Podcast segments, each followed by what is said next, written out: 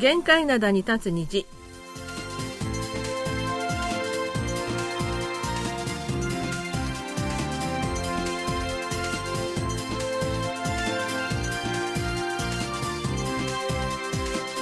皆さん、あにょがせよ。9月28日水曜日の限界灘に立つ虹、隙間ことゆうちゃんもです。えとうとう9月も最後の週になってしまいました。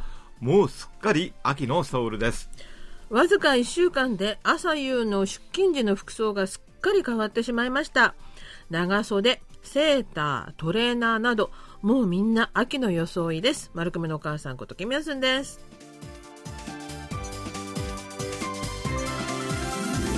先週まではね、うん。半ズボン着てる人を見ても、うん。まあまあ、おかしくなかったんですけれども、はい。今週に入ってからはね、さすがにあの人元気やなと思いますね。そうなんですよ、ええ私原稿にはねさすがに半袖を着ている人はいても半ズボンや素足にサンダルの人は見かけませんって書いたんですが、うん KBS に来たらそういう人何人かまだいたんですね僕もね、今朝見かけました。いましたよねだけど朝方はね、結構気温が下がるも寒いんで、のよ本当に本当にやっぱり若いと違うなと思いましたあ。の人は絶対朝一番には出勤してきてないなと思いましたね。あ あ、そうか。朝晩のあの地下鉄の中はみんな何かしら長袖のものを羽羽織ってますよ。もううん本当に。まあそれだけ気温が下がってきたということだと思いますが、まああの、先週の金曜日が秋分の日で秋分だったんですが、本当に暦は嘘をつかないなと思っております。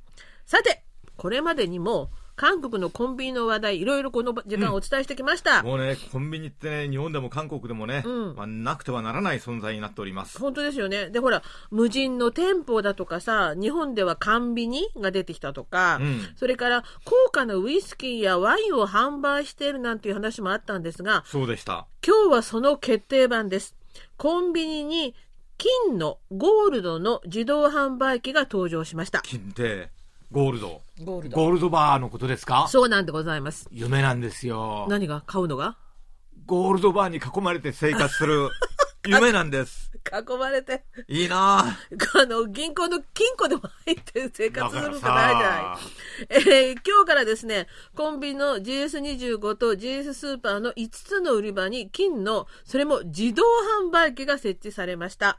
えーこの自動販売機では、ゴールドバーや記念貨幣など多様な金製品が購入でき、重さも 1.875g から 75g までと5種類に分かれているそうです。1.875g だと、うん。まあまあなんとか僕にも買えそうな感覚感じなんですけれども。いくらだった知ってます？うーんまあ20万ウォンぐらいですか？33万ウォンって出てますね、この写真では。まあそれぐらいだったらね、うん。ちょっと無理して買います。買えます？でも自動販売機よ。いや自動販売機も何もさゴールドだけどまあこの 1.875g だと、うんゴールドバーとまでは言えませんね本当にね、うんペラッとしたやつだと思うんですが。はいはいで、この気になる値段なんですが、国際金価格の値段を反映して毎日販売価格が変わるそうです。で、GS 側は自動販売機にすることで、盗難の心配、在庫の負担、相場の変動などの金製品の取引にあった難しさを解決することができる。うんあのね、うん僕のまあ金相場って日々変わりますので当然価格も変わると思うんですが、うん。思ったのは、うん。なんでそもそもね、自動販売機を備えあの設置したのか、うん。でなんか盗難の心配がないとか言ってるけど盗難の心配ありますよそれはありますよ。隣で見てて取っちゃえばいいんだから。お母さんみたいな人がね 狙ってんでしょ？で、なんでこんなことをしたかっていうと、GS 側は、非対面取引の拡大、要するに、あの、オンラインなんかで売ってるのが多いってことね。それから安全資産を好むような世の中の風潮ね。うんうんそれから、少額投資の傾向、金購入促進を通じた外貨保有キャンペーン参加などが今回の自動販売機の導入につながったと。まあいろいろあるんですけども、うんあのソウルだとチョンノってありますよね、はいはい通りが、チョンノの5丁目あたりうん。には結構貴金属屋さんがたくさん集まってて。そこら辺でなんかゴールドとかもねそう、いくらでも買えるじゃないですか。はあと、あの、金を専門に扱う取引所のようなところも最近できてますから。最近多くたくさんありますよねそうそう。だから、はいい、くらでも買えるんですけどね。で、なぜその金の自動販売機を企画したのか、企画した担当者は、コンビニで高価な貴金属類の販売は在庫と盗難管理の側面で負担が伴い、これまではカタログを通した注文販売で行われていた。ということは、これまでもあったのはあったらしいんですよね。うんで、今回の金の自動販売機は、こうした制約事項を一度に解決すると同時に、GS の取扱い商品の範囲が拡大したということに意味があるということで、まあ、売れるかどうかは別にして、話題性は一番じゃないかと思うんですよね。いやこれはね、僕もすごい関心を持ちましたし、はい大きな話題になりそうです。そうですね。えーどんな自販機か見てみたいと思って、写真なんですけどもね、はい。これちゃんとね、あのーこれサンプルなのかな、飲食店の店頭とかさ、店内に食品サンプル置いてあるじゃないですか、はいはいはい。いくらですよって。うん。だけど、この自販機にあるのは、まあ、本物じゃなくて偽物サンプルなんでしょうね、それこそ。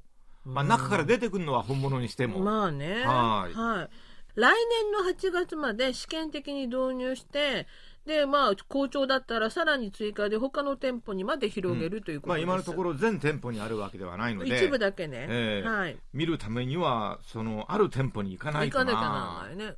でも、あのーこんな高額なので、一番安くても30何万ですから、もちろん全部クレジットカードによる支払いになるそうなんですが、防犯という面ではね、なんか持って帰るだけでもドキドキしそうで、ね。そうだよな、これはあのちゃんとポケットかなんかに入れて、うんうちに持って帰るわけなんですけどうも、ん。あのお母さんみたいな人がさ、うん。自動販売機のそばでさ、隠れてこう狙ってるかもしれないねもんね。見てたらすぐ分かっちゃうもんね。あ、うんゴールド買ってるってね。やばいな。いや、あんまり良くないと思うんだけどね、どうなんでしょうね。ちょっとでも見てみたい気はいたします。はい。それでは今日最初の曲です。NCT ドリームが歌います。ベターダンゴールド。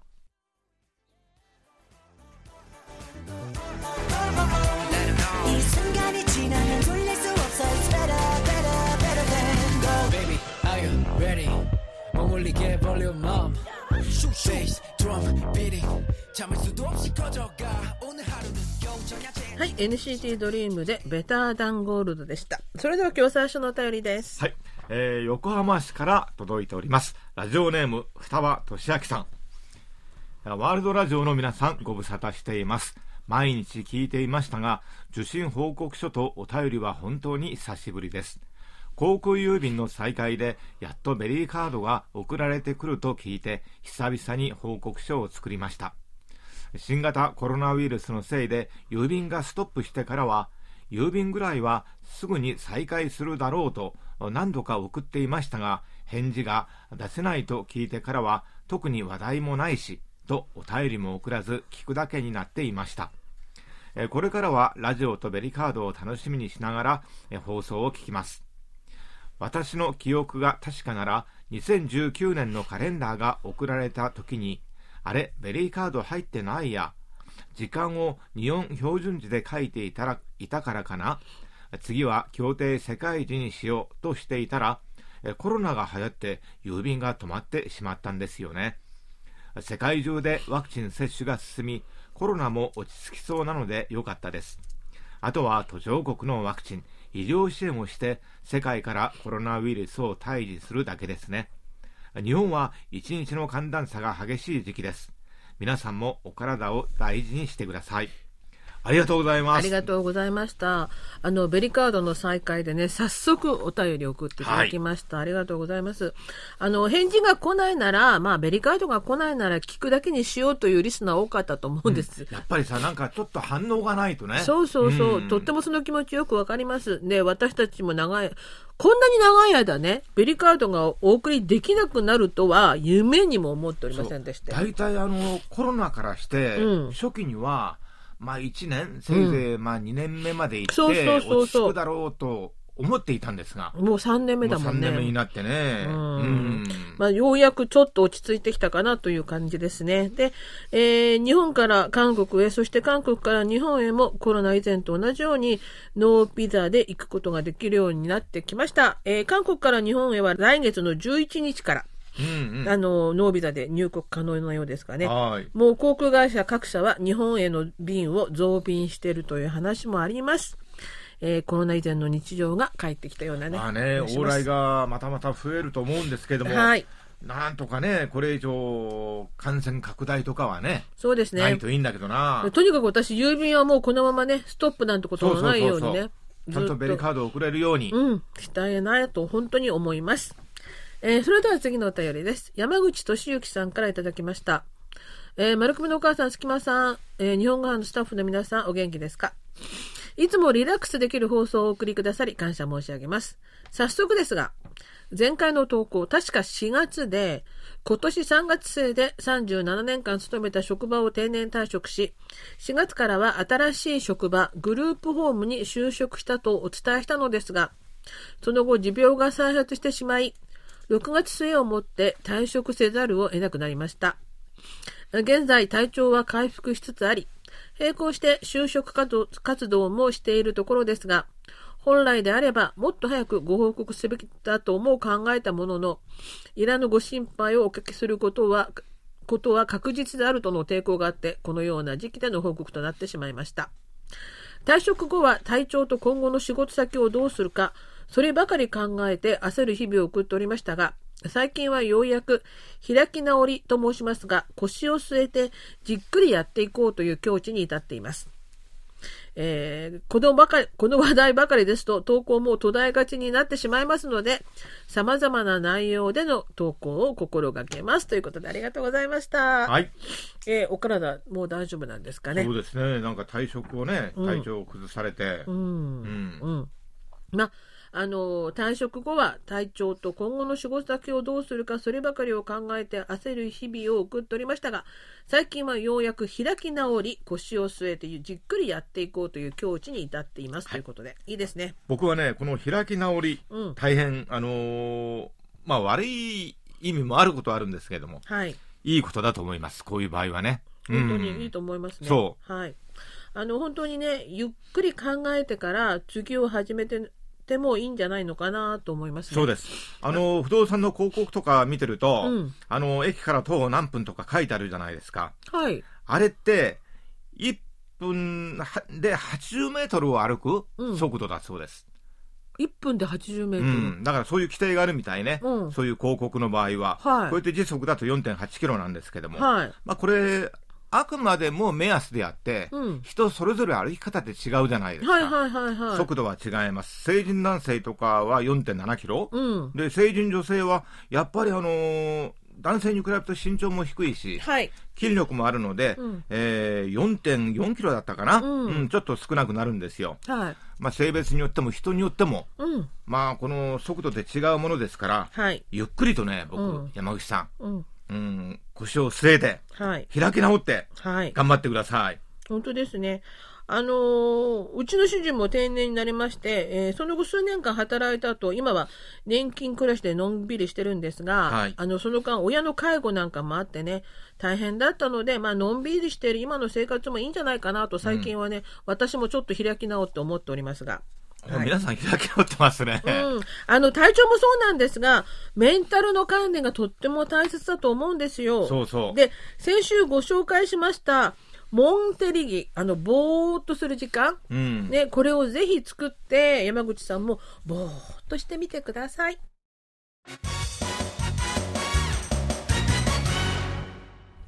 いっちゃなよ。ドットコリア。マリン社会面水曜日の限界などは新聞の社会面から最新の面白い情報を知っておくと得になるマル秘情報をピックアップ毒舌解説で解剖するマル秘社会面をお届けします。今日はですね2人の日本人という話です、えー最近韓国で話題になった2人の日本人の方をご紹介します。まず最初は、今月11日に韓国女子プロビリヤード LPBA で初優勝を果たした飛田織江プロです。初優勝とはいえ彼女は大ベテラン。世界女子スリークッション選手権大会で4回も優勝したレジェンドです。日本の専門誌にはこんな記事もありました。えもしも2020東京オリンピックでビリヤードが採用されていて、ポケット、キャロム、スヌーカーの3種目が男女それぞれあったとするならば、日本のメダル獲得が確実視されるのがキャロム女子だろう日本は女子スリークッション強豪国でありその日本女子ビリヤード界の象徴ともいえるのが飛田織江であるそしてそんな彼女がビリヤードの強豪国は韓国だと言っています。飛田選手は今月11日、キョンギ道コヤン市で行われた TS シャンプープラダッチャンピオンシップ LPBA 決勝で韓国のイーマリ選手にセットスコア4対2で勝利しました。日本の選手が韓国プロビリヤードで優勝したのは初めてのことです。飛田選手は去年も LPBA に出場しましたが網膜剥離で手術を受けスランプに落ち込んでいました網膜剥離は網膜が眼球壁の内側から離れる疾患でビリヤード選手には致命的と言えます今回の優勝後、飛田選手はインタビューで、厳しい時間を乗り越えてようやく頂点に立てて嬉しい。イーマーリなど韓国には優秀な女子ビリヤード選手が多いと感じた。私はようやくスタートラインに立てた。トップ選手らと肩を並べられるように頑張りたい。網膜剥離で数ヶ月間も競技ができなかった時が最も辛かった。選手として復帰するのが難しくなる恐れもあったが、韓国で最も良い病院で手術を受けた。遅く見つかって視力が落ちたが、再発の可能性もなく手術はうまくいった。LPBA にデビューして韓国で1年3ヶ月過ごしたが、時間が経過するにつれて韓国の生活に適応し、体も回復した。と話しました。もう一人の話題の日本人は、今月22日に開かれた第17回ソウルドラマアワードでアジアスター賞を受賞した FANTASTICS from EXILE TRIBE の八木勇征さんです。アジアスター賞は韓国、中国、日本、タイ、フィリピン、台湾などアジアの6カ国から推薦された俳優を対象にしています。今回は175名の男女の俳優の中から全世界のファンによって選ばれました。これまでにも3人の日本人俳優がこの賞を受賞しています。2019年に三浦春馬、2020年に横浜流星、2021年に坂口健太郎という日本で大活躍中のスターが受賞しています。八木雄生さんが所属するFANTASTICS from EXILE TRIBE は EXILE TRIBE の新グループとして2016年12月29日に結成されたグループで彼は約3万人の応募者の中から勝ち抜いたボーカリストです。しかし今回の受賞は俳優としてです。2021年11月から日本の MBS 毎日放送で放送されたドラマ「美しい彼」で主人公の高校生清井壮を演じましたこのドラマは作家凪良優の大ヒット作をドラマ化した作品です。男子高校生の初恋ボーイズラブを描いたこの作品で八木雄生さんが演じた清井壮は学校のカースト頂点に君臨する圧倒的なカリスマを放つ人物です。また今年のアジアスター賞の2位は同じドラマ「美しい彼」でもう一人の主人公を演じた萩原陸さんでした。八木雄生さんは授賞式に出席し最初に韓国語で「アンニョンハセヨ八木雄生意味にだ」と述べた後日本語で。今回このような名誉ある賞を美しい彼という作品を通じて受賞できたことを本当に幸せに感じています。そして原作者や共演の萩原などに感謝の挨拶を述べた後にまだ僕の役者として経験とキャリアは短いですがもっともっといろんな経験をしてもっと一歩ずつ毎日成長していけるように一生懸命に精進していきます。これからも応援よろしくお願いします。そして映画美しい彼の撮影がこれから間もなく始まります。楽しみにしてください。と挨拶しました。女子ビリヤード界のレジェンド40代後半の飛田織江プロそして20代前半の新人スター俳優の八木雄生さんそんなお二人が9月の韓国で脚光を浴びましたご紹介する私まで嬉しくなってしまいます。それでは今日の2曲目です。 Wonder Girls で 아름다운 그대에게、美しいあなたに。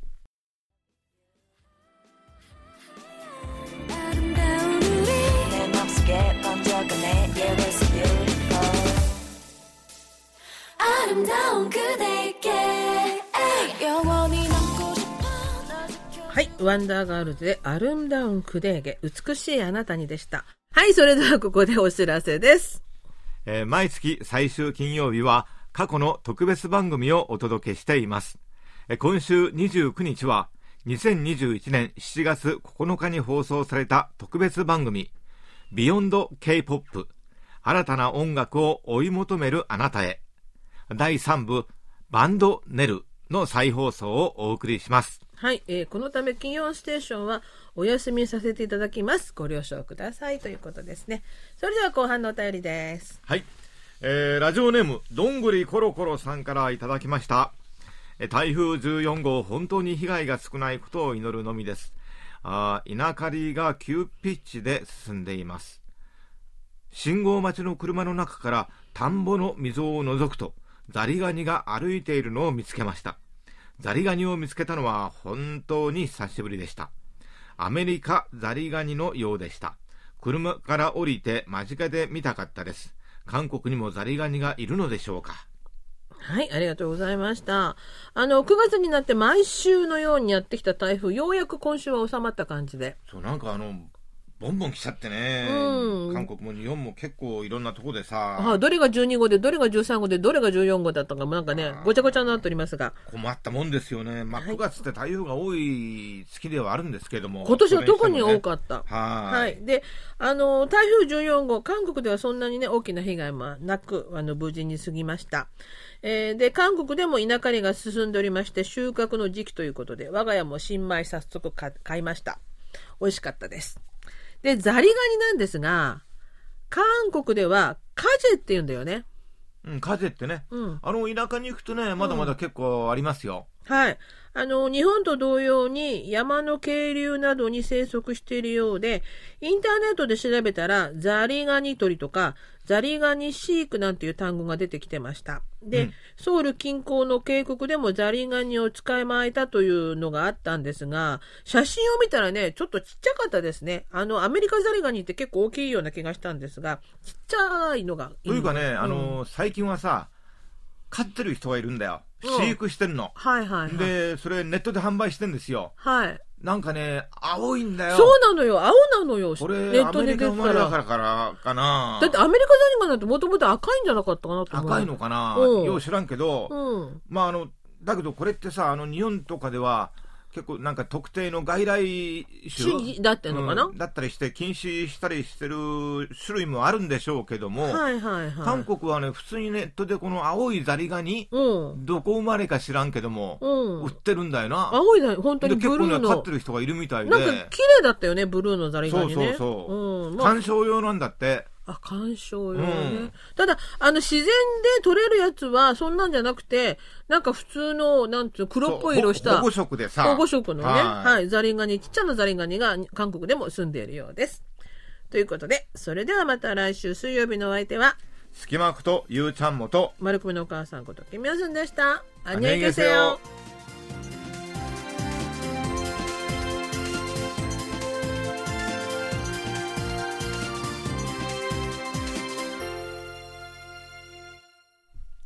お聞きの放送は韓国ソウルからお送りしているラジオ国際放送 KBS ワールドラジオです。